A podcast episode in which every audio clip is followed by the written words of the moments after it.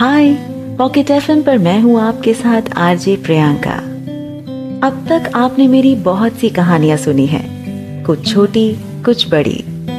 एक बार फिर मैं आपके लिए ले आई हूँ एक और नई कहानी, जिसका नाम है कल्याणी, और जिसे लिखा है संजना किरोड़ीवाल जी ने, और आवाज़ दी है मैंने, यानी आरजे प्रियंका ने। कहानी की शुरुआत करने से पहले मैं आपको कहानी के बारे में थोड़ा बता दूँ। कल्याणी एक बहुत ही रोमांटिक कहानी है, जिसमें एक लड़की प्यार की तलाश करती है। कहानी में उसे कहीं प्यार नहीं मिलता, लेकिन उसकी तलाश उसे एक ऐसे मुकाम पर ले जाती है, जहाँ उसे हर कोई पाने की ख्वाहिश करता है। मेरी इस कहानी को सुनते रहने के लिए और नए एपिसोड्स की जानकारी के लिए शो को सब्सक्राइब ज़रूर करें। और आसानी से माई पॉकेट सेक्शन में पाए। आप सुन रहे हैं कल्याणी। शक्ल देखी है अपनी बड़ी आई मुझसे प्यार करने वाली। चेहरा देख तो लगता है जैसे भगवान ने परमानेंट क्रीम थोप दी हो। प्यार और तुमसे? पागल हो क्या? तुम्हें देख तो कोई प्यार तो दूर, तुमसे दोस्ती भी ना करे। तुम लड़की कम, आंटी ज़्यादा लगती हो। ना तुम में स्टैंडर्ड है, ना अच्छा लुक किसी ने मुझे तुम्हारे साथ देखा तो मोहल्ले में मेरी क्या इज़्ज़त रह जाएगी? मुझसे दूरी रहा करो। अब तक हर लड़के ने कल्याणी से यही लाइनें कही थी। जब उसने किसी लड़के से दोस्ती करनी चाहिए या अपने प्यार का इजहार किया हो। हर कोई उसकी फीलिंग्स की धज्जियाँ उड़ाकर चला जाता, और उसे एहसास करा जाता कि वो किसी की दोस्ती, किसी के प्यार के लायक नहीं। बेचारी कल्याणी, हर बार मुँह लटका कर आ जाती। उन्नीस वर्षीय कल्याणी अपने परिवार के साथ नासिक में बने घर में रहती थी। पिता सरकारी बैंक में क्लर्क थे और माँ गृहिणी। कल्याणी से छोटा एक भाई भी था, जो अभी स्कूल में पढ़ता था। घर में लगभग सभी सुख सुविधाएँ थी। पर कल्याणी को अभी भी किसी चीज़ की कमी थी। वो था रूप। बचपन से ही कल्याणी थोड़ी श्याम रंग की थी और फिर जैसे जैसे बढ़ती गई, उसका ये रंग भी गहराता गया। अपने रंग के कारण हर जगह उसे अपमान के कड़वे घूट पीने पड़ते।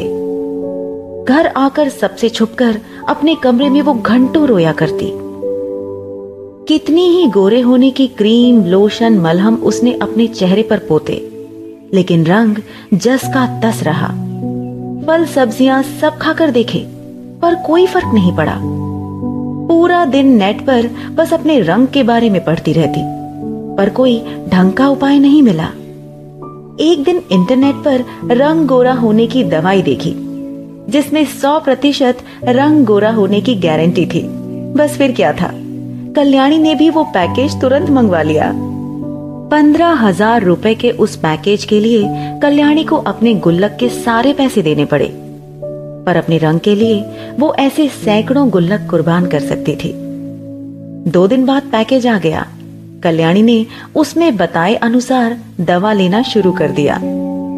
एक दिन, दो दिन, एक सप्ताह, पर कल्याणी के रंग में कोई फ़र्क नहीं था। उल्टा दवाइयों के साइड इफ़ेक्ट से उसका वज़न ज़रूर बढ़ गया और वो पहले से भी और ज़्यादा परेशान हो गई। माँ बाप को कभी अपनी औलाद में कोई कमी नज़र नहीं आती। उन्हें तो अपने बच्चे दुनिया के सबसे सुंदर और प्यारे लगते हैं। यही हाल कल्याणी के माता पिता का था। पर कल्याणी के बढ़ते वज़न और शरीर को देखकर उन्हें चिंता हुई और उन्होंने उसे डॉक्टर को दिखाया। डॉक्टर को दिखाने के बाद कल्याणी के पैकेज वाली बात सामने आई। तो उसके पापा ने उसे खूब डांट लगाई और ऐसे विज्ञापनों से दूर रहने को कहा। दो दिन तक कल्याणी तकिए में मुँह छुपाए रोती रही।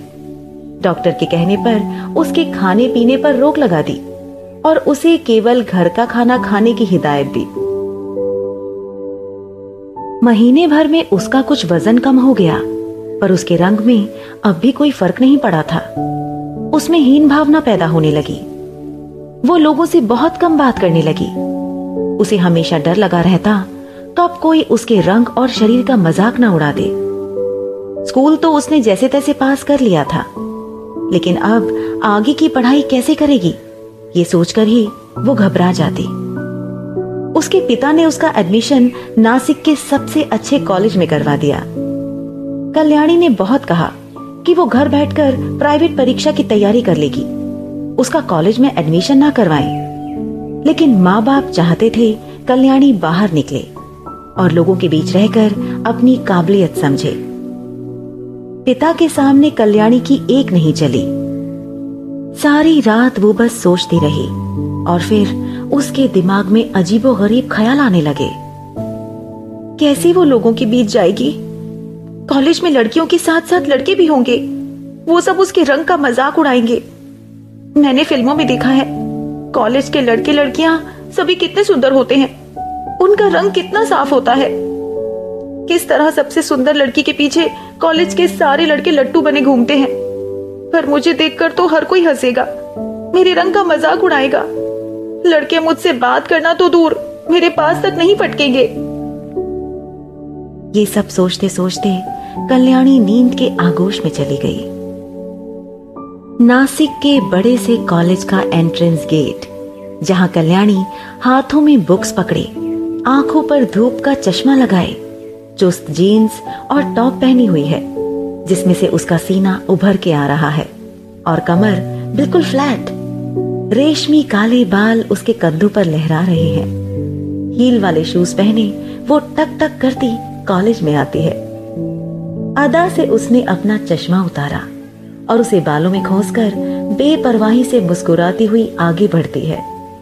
वो महसूस करती है, कॉलेज का हर लड़का ललचाई नज़रों से उसे ही देख रहा है और लड़कियाँ उसे देखकर जल भुन रही हैं।